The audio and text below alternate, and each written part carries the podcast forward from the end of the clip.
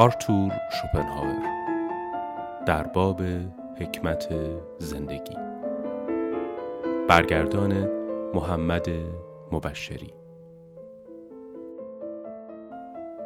کتابخان احسان افشار.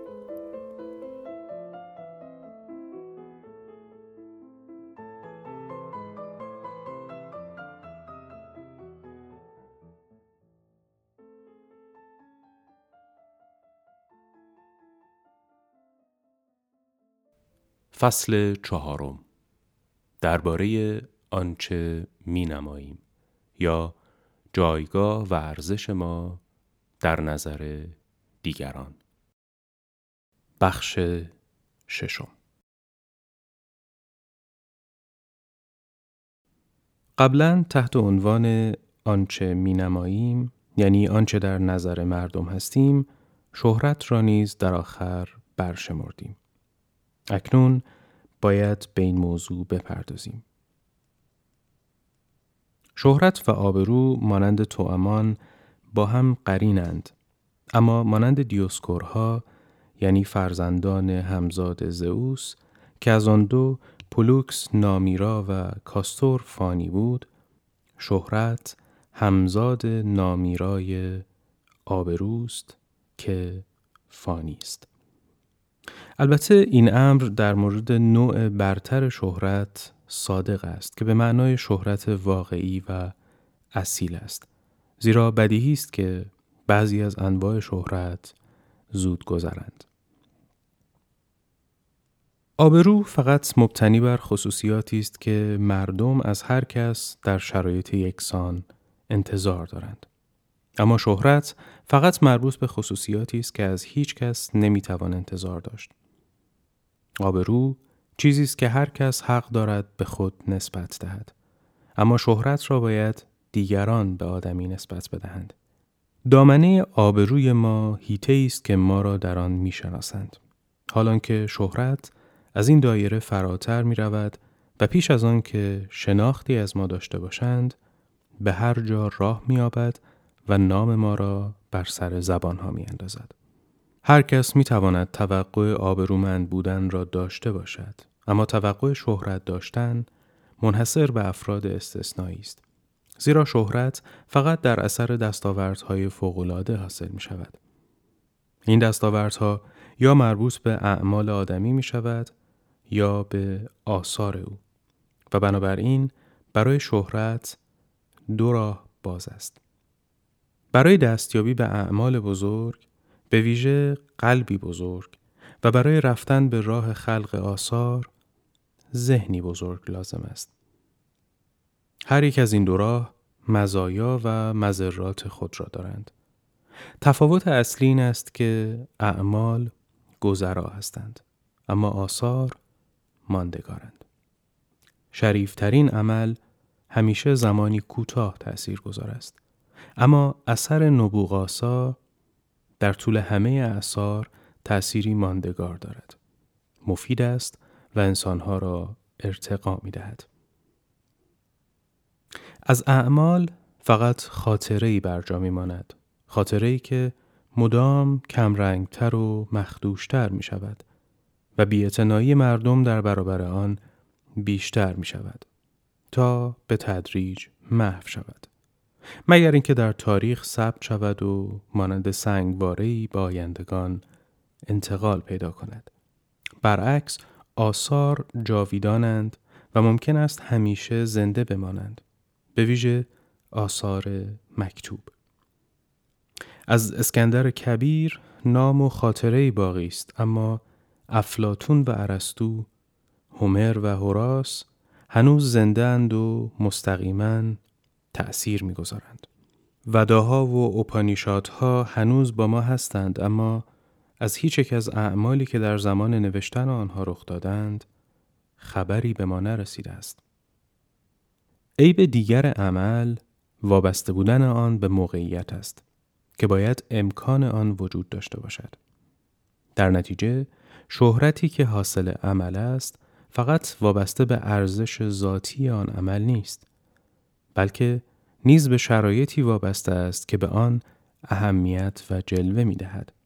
دیگر اینکه شهرت ناشی از عملی که صرفا شخصی باشد مثلا شهرتی که در جنگ به وجود می آید به گواهی چند شاهد نیاز دارد اما همیشه شاهدی حاضر نیست و اگر باشد همیشه منصف و بیطرف نیست اما حسن عمل این است که واقعی است و در حیطه قدرت داوری عموم انسان هاست. به این علت اگر اطلاعات در مورد عمل درست نقل شده باشند عمل بلافاصله مورد ارزیابی منصفانه قرار می گیرد. مگر اینکه انگیزه های عمل در آغاز به درستی شناخته یا ارزیابی نشوند. زیرا برای درک درست هر کردار شناخت انگیزه آن ضروری است. در مورد آثار اما عکس این صادق است. به وجود آمدن اثر وابسته به موقعیت نیست بلکه تنها به بانی آن وابسته است و تا زمانی که وجود دارد آنگونه که ذاتا هست باقی میماند. در عوض ارزیابی آثار دشوار است و اثر به هر مقدار که والاتر باشد ارزیابی آن دشوارتر است. برای ارزیابی اثر اغلب داوران زیصلاح یا بیطرف و صادق وجود ندارند. اما شهرت ناشی از اثر را تنها یک مرجع تعیین نمی کند بلکه مرجع تجدید نظری هم وجود دارد. چنانکه قبلا در مورد عمل گفتم فقط خاطره آن به نسلهای آینده می رسد و این خاطره چنان است که هم اسران نقل کردند. اما اثر خود به سوی نسلهای آینده می رود و اگر بخشهایی از آن مفقود نشده باشد به صورت اول به آیندگان می رسد. پس آثار را نمی توان تحریف کرد و پیشداوری هایی که احتمالاً در آغاز وجود داشتند بعدها از میان می روند. غالبا گذشت زمان به تدریج داوران زیصلاح را به سوی اثر می کشاند. آنگاه داورانی برجسته به داوری آثاری برجسته تر می نشینند و به نوبت حکم خطیر خود را اعلام می دارند. و از این راه البته گاهی پس از گذشت صدها سال حکمی کاملا عادلانه استقرار می‌یابد که مردم دورانهای بعد نیز آن را رد نمی کنند. آری شهرت یک اثر بزرگ مطمئن و حتی ناگزیر است. اما اینکه نویسنده شاهد شهرت اثر خود باشد یا نه وابسته به شرایط خارجی و تصادف است. هرچه اثر مهمتر و دشوارتر باشد این امر بعیدتر است. سنکا مطابق این معنا و به گونه که از حیث زیبایی بینظیر است می‌گوید دستاورد شایسته ناگزیر شهرت را در پی دارد چنان که بدن سایه خود را به دنبال خود میکشاند. البته گاهی پیشتر و گاهی عقبتر. او پس از آنکه این معنا را شرح می دهد اضافه می کند اگر حسد لبان مردم هم اصر تو را بر هم می دوزد تا درباره تو سکوت کنند بعدها کسانی خواهند آمد که بدون عشق و نفرت درباره تو به درستی داوری خواهند کرد.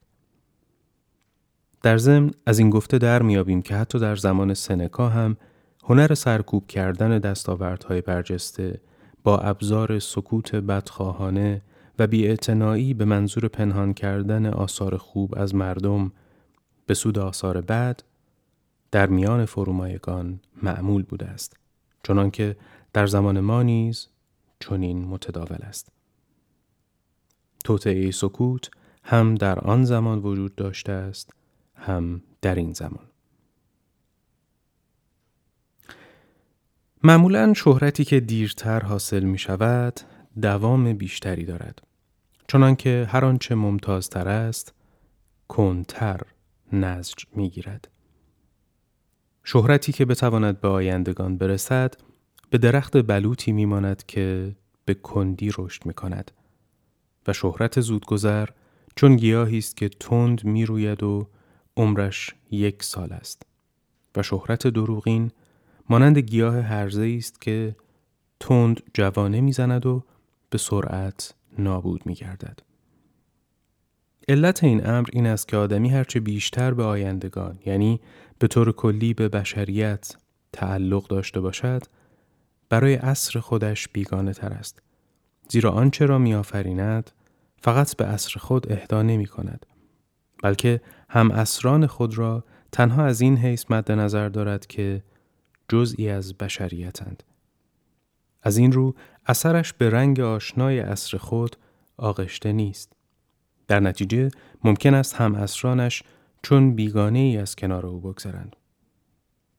هر عصری به کسانی ارج می نهد که در خدمت رویدادهای فرار روزانه یا حالات روحی لحظه‌ای باشند و بنابراین به آن عصر تعلق داشته باشند با آن عصر زندگی کنند و با آن بمیرند تاریخ هنر و ادبیات سر نشان می دهد که بالاترین دستاوردهای ذهن بشر معمولا در آغاز پیدایی با نظر مساعد عموم مواجه نبودند و مدت زیادی در تاریکی باقی ماندند تا بتوانند توجه اذهان برتر را جلب کنند.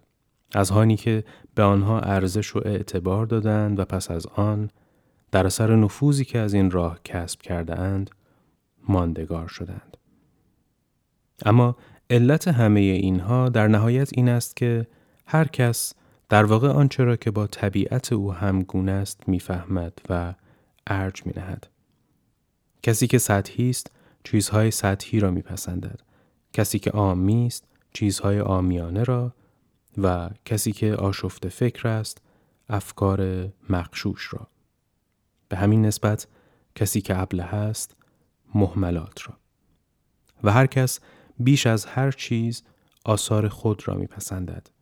آثاری که کاملا با خود او همگون است. این حقیقتی قدیم است به قدمتی که اپیخارموس افسانه‌ای دربارهش سروده است. او می نویسد نباید از اینکه به پسند خیش سخن می‌گویم در شگفت شد و از اینکه دیگران در توهم خود خیشتن را میپسندند. زیرا برای سگان بهترین موجود جهان سگ است. برای گاوان گاو برای درازگوشان درازگوش و برای خوکان خوک. نیرومندترین بازو نمی‌تواند به هنگام پرتاب کردن جسمی سبک به آن حرکتی بدهد تا آن جسم به فاصله دوری پرتاب شود و به شدت به هدفی اصابت کند. آن جسم در همان نزدیکی به سستی بر زمین میافتد زیرا دارای جرم کافی نیست تا نیروی بیرونی را جذب کند. وضع افکار زیبا و بزرگ و حتی شاهکارهای نوابق هنگامی که جز اذهان کوچک ضعیف یا منحت وجود نداشته باشند و قدر آن را نشناسند نیست چنین است خردمندان همه دورانها یک صدا از این وضع شکفه می کنند. مثلا یسوع ابن سیراخ می‌گوید کسی که با ابلهی سخن می‌گوید خفته ای را مورد خطاب قرار می دهد و وقتی سخنش به پایان می رسد ابله می پرسد موضوع چیست؟ و حملت می گوید گفتار زیرکانه در گوش ابله می خوابد. و گوته می گوید خردمندانه ترین حرف در گوش ابله بازیچه است. و در جای دیگر اگر دیگران ابلهند و نمی توانی در آنان اثر کنی دلازرده مباش زیرا اگر به باطلاقی سنگی بیافکنی حلقه های موج پدیدار نمی شود. همچنین لیشتنبرگ می‌پرسد وقتی کله با کتابی برخورد می کند و صدای پوکی شنیده می شود آیا همیشه این صدا از کتاب است؟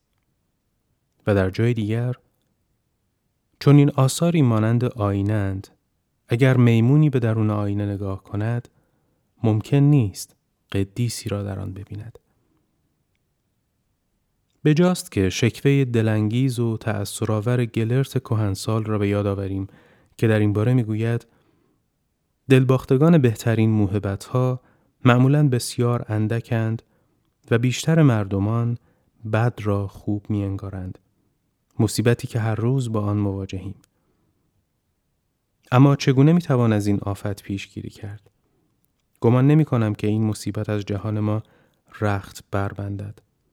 تنها یک راه وجود دارد که آن هم بی نهایت دشوار است. ابلهان باید فرزانه شوند و چون این چیزی ممکن نیست. اینان ارزش زندگی را هرگز در نخواهند یافت.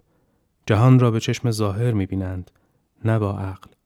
امور بی ارزش را می ستایند زیرا نیکی بر آنان ناشناخته است. به این ناتوانی فکری آدمیان که در نتیجه آن به قول گوته چیزهای ممتاز را کمتر تشخیص می دهند و تمجید می کنند، خصوصیت دیگری نیز اضافه می شود و آن فرومایگی اخلاقی است که به صورت حسد ظاهر می شود. شهرت باعث می شود که صاحب آن برتر از اطرافیان خود قرار گیرد.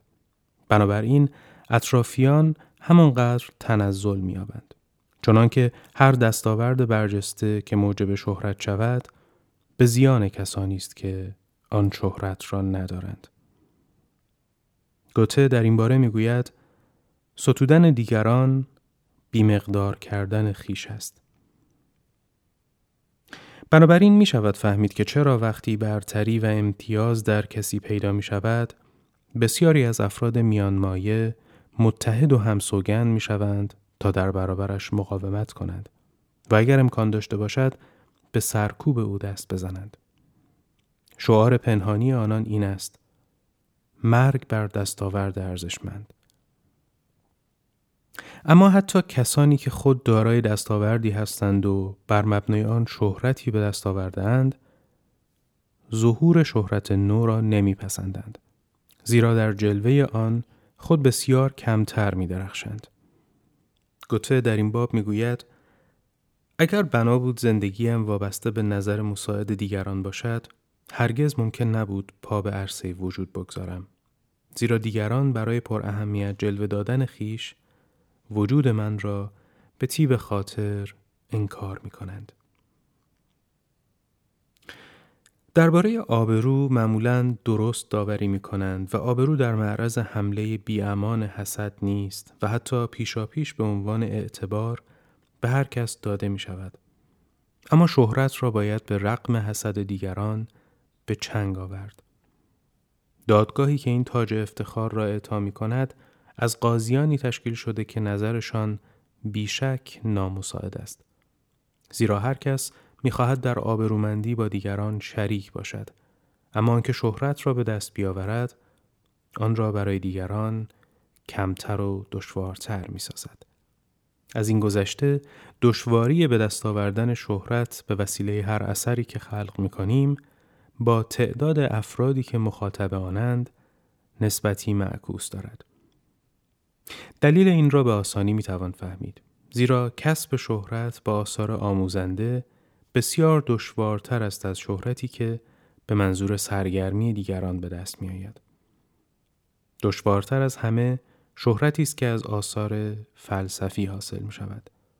زیرا نتیجه آموزش های این آثار کم و بیش نامعلوم است و به علاوه فایده مادی هم ندارد. مخاطب این آثار به طور عمده کسانی هستند که خود در این هیت فعالند.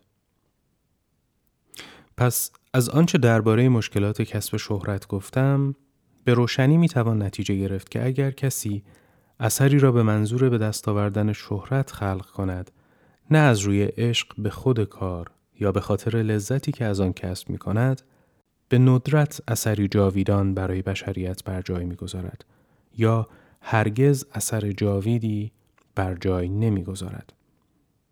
کسی که میکوشد اثری خوب یا اصیل خلق کند یا از خلق اثر بد پرهیز کند باید در برابر داوری عامه مردم و رهبران آنان مقاومت کند و حتی نظر آنان را حقیر بشمارد.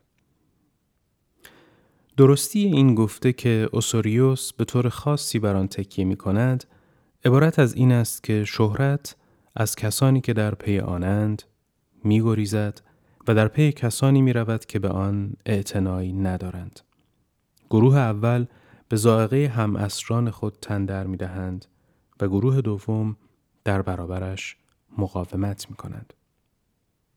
اما هرقدر که به دست آوردن شهرت دشوار است نگهداریش آسان است. شهرت از این بابت هم برعکس آبروست. آبرو به هر کس حتی به عنوان اعتبار داده می شود. اما باید آن را نگه داشت. تکلیف درست همین است زیرا با یک کردار ناشایست آبرو برای همیشه از دست می رود. اما شهرت در واقع هرگز از دست نمی رود. زیرا عمل یا اثری که شهرت به وسیله آن کسب شده است همیشه ثابت است و شهرت برای بانی آن باقی می ماند.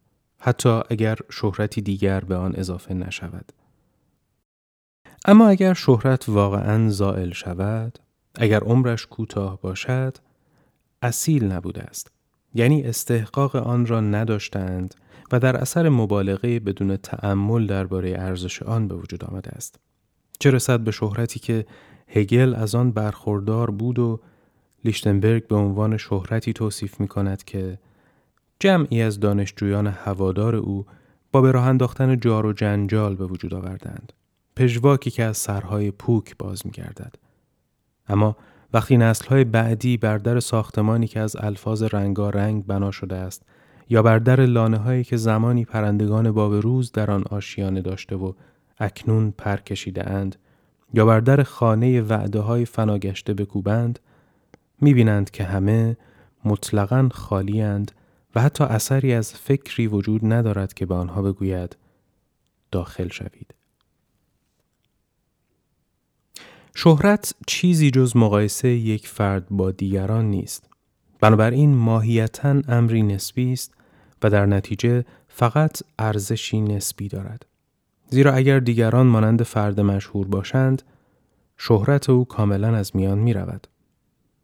ارزش مطلق فقط از آن چیزی است که آدمی در هر شرایطی واجد آن است.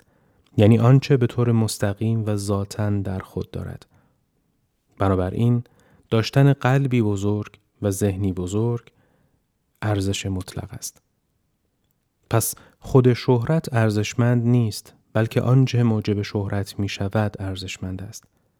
زیرا آنچه موجب شهرت است جوهر و خود شهرت عرض آن است که به منزله نشانه ای بر صاحبش تأثیر می‌گذارد و ارزشمند بودن او را به خودش ثابت می کند. بنابراین می توان گفت همانطور که نور اگر توسط جسمی بازتاب نشود قابل رویت نیست هر استعداد هم باید نخست در اثر شهرت به خود یقین حاصل کند. اما شهرت همیشه نشانه استحقاق نیست. زیرا هم شهرت بدون دستاورد وجود دارد و هم دستاورد بدون شهرت. از این رو این گفته لسینگ بجاست که می‌گوید بعضی ها مشهورند و بعضی دیگر استحقاق شهرت را دارند. از این گذشته موجودی که ارزشمندی یا بیارزش بودن آن وابسته به نظر دیگران باشد چه موجود اسفباری است. اگر ارزش زندگی قهرمانان یا نوابق عبارت از شهرت یعنی تمجید دیگران می بود زندگی اسفباری بود. اما هر کس به اعتبار خود زندگی می کند و وجود دارد و بنابراین نخست برای خود و در خود وجود دارد. آنچه کسی هست به هر نحو که باشد در درجه اول برای خود اوست و اگر در اینجا برای خودش ارزش چندانی نداشته باشد در جای دیگر هم برای دیگران ارزش چندانی ندارد. تصوری که دیگران از وجود او دارند امری ثانوی مشتق شده و دستخوش تصادف است که در قایت غیر مستقیم بر او تأثیر می‌گذارد. به علاوه ذهن دیگران محل فلاکتباری برای یافتن نیکبختی حقیقی است. شاید در آنجا فقط بتوان سعادت موهومی را یافت چه جمع مختلطی در این معبد شهرت عمومی حضور می‌یابد. سرکردگان سپاه، وزیران، شیادان، تردستان، رقاسان، خوانندگان، ثروتمندان و یهودیان. آری برتری همه اینان در آنجا با صمیمیت بیشتری تقدیر می شود تا امتیازات ذهنی. به خصوص امتیازات ذهنی والا که نزد قالب مردم فقط لفظا مورد تمجید قرار می گیرد. پس از دیدگاه فلسفه سعادت شهرت چیزی نیست مگر لقمه نادر و لذیذ برای غرور و خودپسندی آدمیان. اما غرور و خودپسندی در قالب انسانها به قدر فراوان وجود دارد. اگرچه آن را پنهان می کنند. و شاید در کسانی بیش از همه وجود داشته باشد که به نحوی برای کسب شهرت مناسبند و مدت زیادی به ارزش برتر خود شک دارند تا موقعیتی فرا برسد که ارزش خود را محک بزنند و پذیرفته شوند. تا زمانی که چنین وضعی پیش نیامده احساس می کنند که حق آنها پنهانی پایمال شده است. اما همانطور که در آغاز این فصل گفتم ارزشی که انسان برای نظر دیگران قائل می شود نامتناسب و غیر اقلانی است. هابز این مطلب را با هدت بسیار اما شاید به درستی بیان می کند. او می گوید همه لذت های روحی و شادی های ناب از اینجا ناشی می شوند که وقتی خود را با دیگران مقایسه می کنیم موقعیتی پدید می آید که در نظر خود ارزشمند جلوه کنیم. بنابراین می توان ارزش فراوانی را که برای شهرت قائلیم و فداکاری هایی را که در آرزوی دستیابی به آن می کنیم به آسانی فهمید. شهرت این آخرین ضعف از خانه شریف خاری است که موجب می شود روح محض شادی را تحقیر کند و ایام پرمشقت شوند. و در جای دیگر بالا رفتن از قله هایی که بتوان بر فراز آنها معبد شهرت را زیر پا دید چه دشوار است. باری به این ترتیب می توان فهمید که چرا خودپسندترین ملت ها همان ملت فرانسه مدام کلمه پیروزی را بر زبان دارد و آن را با اعتقاد کامل انگیزه اصلی اعمال و آثار بزرگ می انگارد. اما شکی نیست که شهرت امری ثانوی است یعنی بازتابی صرف یا تصویر سایه یا نشانه از دستاورد آدمی است و به هر حال آنچه مورد ستایش واقع می شود باید از خود ستایش ارزشمندتر باشد بنابراین آنچه آدمی را در واقع دلشاد می کند خود شهرت نیست بلکه در آن چیزی نهفته است که با آن به شهرت دست میابند یعنی دستاورد. یا به عبارت دقیقتر در منش یا توانایی هایی که دستاورد از آن ناشی شده است. حال این دستاورد چه اخلاقی باشد چه فکری. زیرا بهترین جنبه هر کس ناگزیر از آن خود اوست آنچه از منش و توانایی های او در ذهن دیگران منعکس می شود و آنچه او در نظر آنان به حساب می آید امری جانبی است و فقط می تواند برای او از حیث اهمیت در درجه پایین تری قرار بگیرد. بنابراین هر کس که استحقاق شهرت را داشته باشد حتی اگر شهرتی به دست نیاورد تا اندازه زیادی عنصر اصلی سعادت را داراست و می تواند خود را از بابت محروم بودن از شهرت با آن تسلی بدهد. زیرا آنچه کسی را رشک برانگیز می کند این نیست که مردمی فاقد تشخیص و گمراه او را شخصی بزرگ بدانند بلکه بزرگی اوست و سعادت بسیار. این نیست که نسلهای بعد او را بشناسند بلکه این است که در او افکاری به وجود می آیند که استحقاق صدها سال ماندگاری و نگهداری و تأمل را دارند. به علاوه او صاحب چیزی است که نمی‌توان از چنگش بیرون آورد. اما اگر خود ستایش اصل مطلب می بود، ستایش شونده ارزش ستایش را نمی داشت. این واقعا در مورد شهرت کاذب یعنی بدون استحقاق صدق می کند. صاحب این گونه شهرت باید به همین که شهرت دارد دلخوش باشد. بدون اینکه واجد آن چیزی باشد که شهرت فقط نشانه یا صرفا جلوه آن است. اما حتی همین شهرت غالبا برایش ناگوار می شود. زیرا زمانی فرا می رسد که با همه خودفریبی ناشی از خودشیفتگیش در ارتفاعی که برای او مناسب نیست دچار سرگیجه می شود یا احساس می کند که سکهی مسین است نه زرین. سپس ترس از برملا شدن واقعیت و سرفکندگی که سزاوار آن است گریبانگیرش می شود به ویژه وقتی در چهره فرزانگان می‌خواند که نسلهای بعد چه حکمی درباره او خواهند داد. او مانند مالکی است با وصیت‌نامه‌ای دروغین. اصیلترین شهرت یعنی شهرتی که پس از مرگ می آید هرگز به گوش صاحب آن نمی رسید. با وجود این او را انسانی سعادتمند می دانند. پس سعادت او همان خصوصیات بزرگ او بوده که باعث شهرتش شده است و نیز اینکه امکان آن را یافته تا آن خصوصیات را پرورش دهد یعنی از این نعمت برخوردار بوده است که مطابق وجودش عمل کند یا به کاری می پرداخته که مورد عشق و علاقه او بوده است. زیرا فقط آثاری که از عشق و علاقه نشأت می گیرند در آینده به شهرت می رسند. بنابراین سعادت او قلب بزرگ یا ذهن سرشارش بوده است که تأثیر آن در آثارش موجب تحسین قرنهای آینده شده است. سعادت او در افکارش نهفته است که تعمل در آن مشغولیت و لذت شریفترین اذهان آیندهی بیکران است.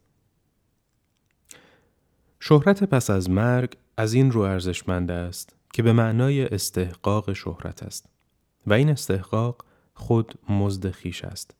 اینکه آیا آثاری که موجب کسب شهرت شده اند در میان هم اسران نیز مشهور بودند یا نه به شرایط بیرونی بستگی داشته و اهمیت چندانی ندارد.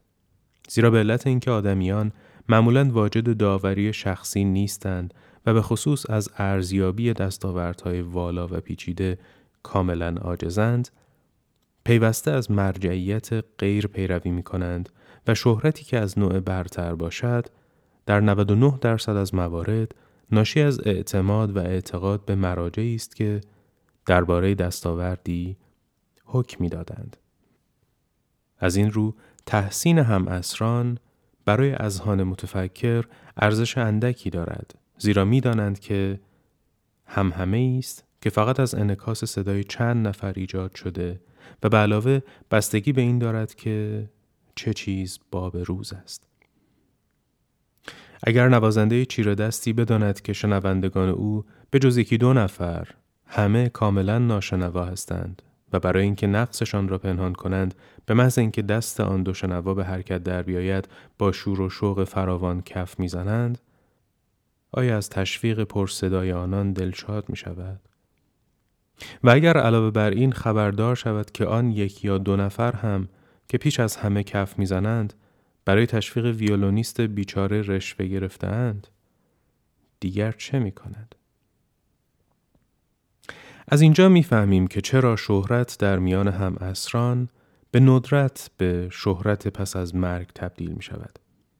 دالامبر در توصیف فوقالعاده زیبایش از معبد شهرت ادبی در این باب چنین می‌گوید ساکنان درون معبد مردگانی هستند که در زمان حیاتشان در اینجا نبودند و زندگان معدودی که درون معبد هستند تقریبا همگی پس از مردن به بیرون افکنده می شوند.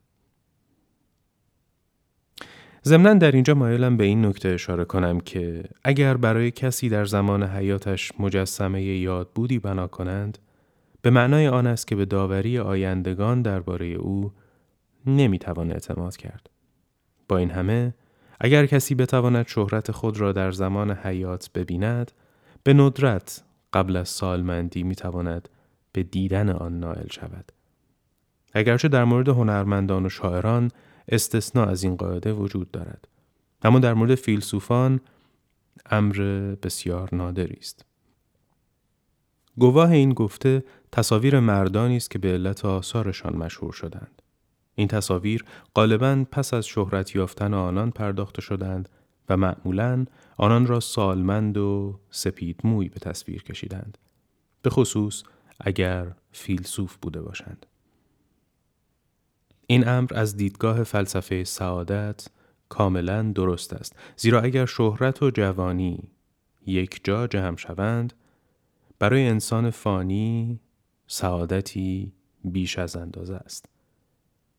زندگی ما آنقدر فقیر است که مواهب آن باید مقتصدانه پخش شود. دوران جوانی به قدر کافی از مواهب زندگی برخوردار است و باید به آن قناعت کرد. اما در پیری وقتی همه لذتها و شادیها مانند درختان زمستانی مرده اند بهترین زمان برای جوان زدن درخت شهرت است که واقعا گیاهی زمستانی است می توان شهرت را هم به گلابی های زمستانی تشبیه کرد که در تابستان می رویند ولی در زمستان می توان از آنها بهره مند شد.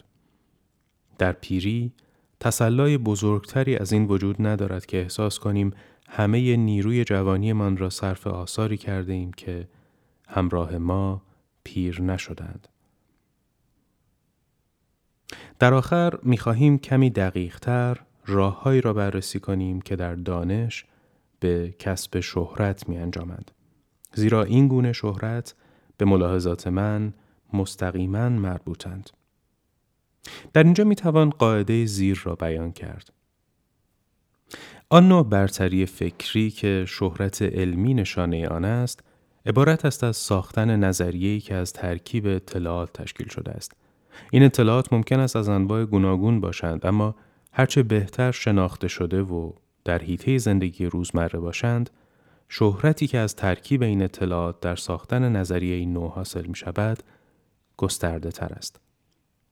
به عنوان نمونه اگر این اطلاعات مربوط به اعداد، منحنی ها یا واقعیت های رشته های خاص علمی مانند داده های فیزیکی، جانورشناسی، گیاهشناسی، کالبدشناسی یا بخش های مخدوشی از نوشته نویسندگان قدیم یا رمزگشایی سنگ نوشته هایی که نیمی از آن زائل شده یا الفبای آن را نمی‌شناسیم یا نکات ناروشنی در تاریخ باشد شهرتی که از ترکیب درست اطلاعات در این زمینه ها حاصل می شود از حیطه کسانی که آن را می شناسند یعنی از جمع کوچک کسانی که به آن مشغولند و معمولا در انزوا زندگی می کنند و به شهرت اشخاص همرشته خود حسد می ورزند فراتر نمی رود.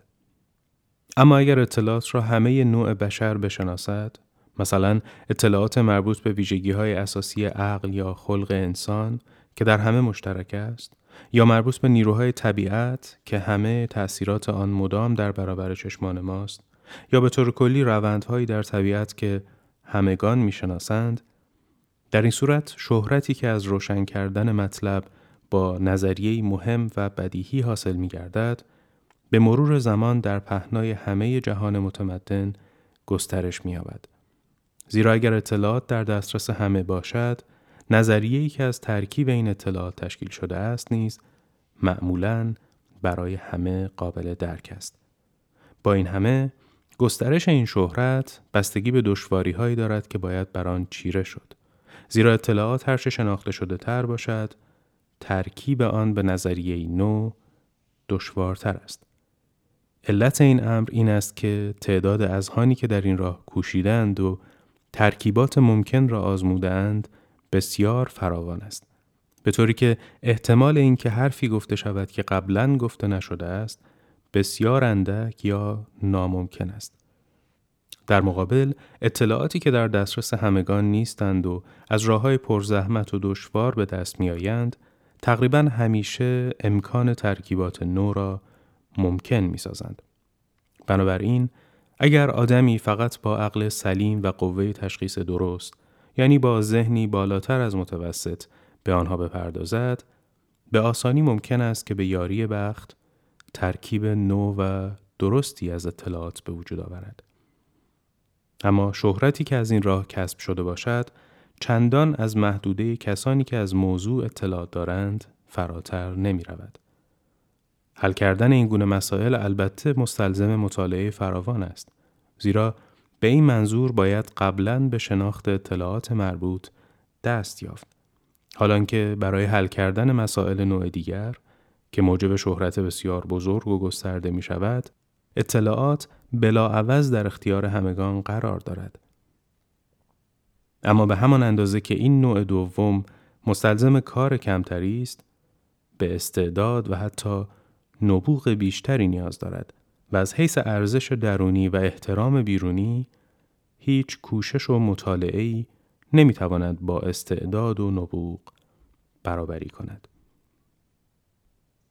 بنابر آنچه گفته شد، نتیجه می شود که کسانی که احساس می کنند دارای عقلی کارآمد و قوای تشخیص درستند اما واجد آن موهبت‌های برتر ذهنی نیستند باید از مطالعه فراوان و کار پرتلاش نهراسند تا بدین وسیله خود را از توده مردم که اطلاعات معلوم بر همگان را در اختیار دارند متمایز کنند و به درجات بالاتری برسند که فقط برای فرهیختگان کوشا دست یافتنی است. زیرا در این هیته که تعداد رقیبان بسیار کمتر است، ذهنی که اندکی برتر است می‌تواند به ترکیبات نو و درستی از اطلاعات دست یابد. حتی شایستگی او در اکتشافی که در آن موفق شده است مبتنی بر دشواری دست یافتن به اطلاعات خواهد بود. اما مردم فقط از راه دور خواهند شنید که همرشته های او به عنوان کسانی که موضوع را می‌شناسند او را تمجید کردند.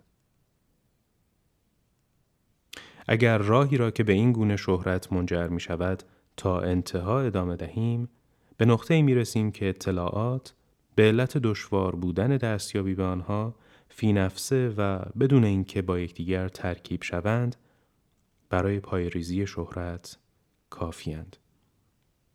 مثلا دستاوردهای حاصل از سفر به سرزمینهای بسیار دور افتاده و ناشناخته از این قبیل است. آدمی می تواند از این راه با آنچه دیده است به شهرت برسد نه آنچه فکر کرده است. به علاوه این راه این حسن بزرگ را دارد که آنچه را آدمی دیده است بسیار آسانتر می تواند به دیگران منتقل کند تا آنچه را که فکر کرده است و در مورد درک آن نیز همینطور است. بنابراین برای مشاهدات سفر خوانندگان بسیار فراوانترند تا خوانندگان آثار متفکران زیرا چنان که آسموس می‌گوید سفر کرده گفتنی بسیار دارد.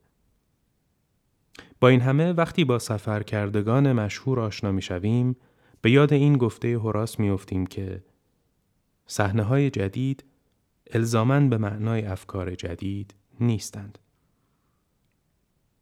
اما از سوی دیگر اگر کسی دارای چنان توانایی های ذهنی بزرگی باشد که بتواند فقط به حل مسائل بزرگ مربوط به کل طبیعت و عموم انسانها بپردازد بهتر است افق دیدش را تا حد امکان پهناور کند. اما همیشه در همه جهات به طور مساوی و بدون اینکه در هیچ یک از زمینه های خاص بیش از اندازه پیش برود. یعنی بدون اینکه در یکایک علوم عمیق شود. چه رسد به اینکه به جزئیات آن علوم بپردازد. زیرا او نیازی ندارد به مطالبی که به دشواری قابل دسترسی هستند بپردازد تا از حجوم رقیبان خلاصی یابد. بلکه همان اطلاعاتی که در دسترس عموم قرار دارند مطالب لازم را برای ترکیبات مهم و درست به او می دهد. بنابراین دستاورد او را همه کسانی که اطلاعات را در دسترس داشتند خواهند ستود یعنی بخش بزرگی از نوع بشر تفاوت عظیمی که میان شهرت شاعران و فیلسوفان از یک سو و فیزیکدانان، شیمیدانان، کالبدشناسان، معدنشناسان، جانورشناسان و تاریخدانان و مانند اینها وجود دارد بر این مبناست.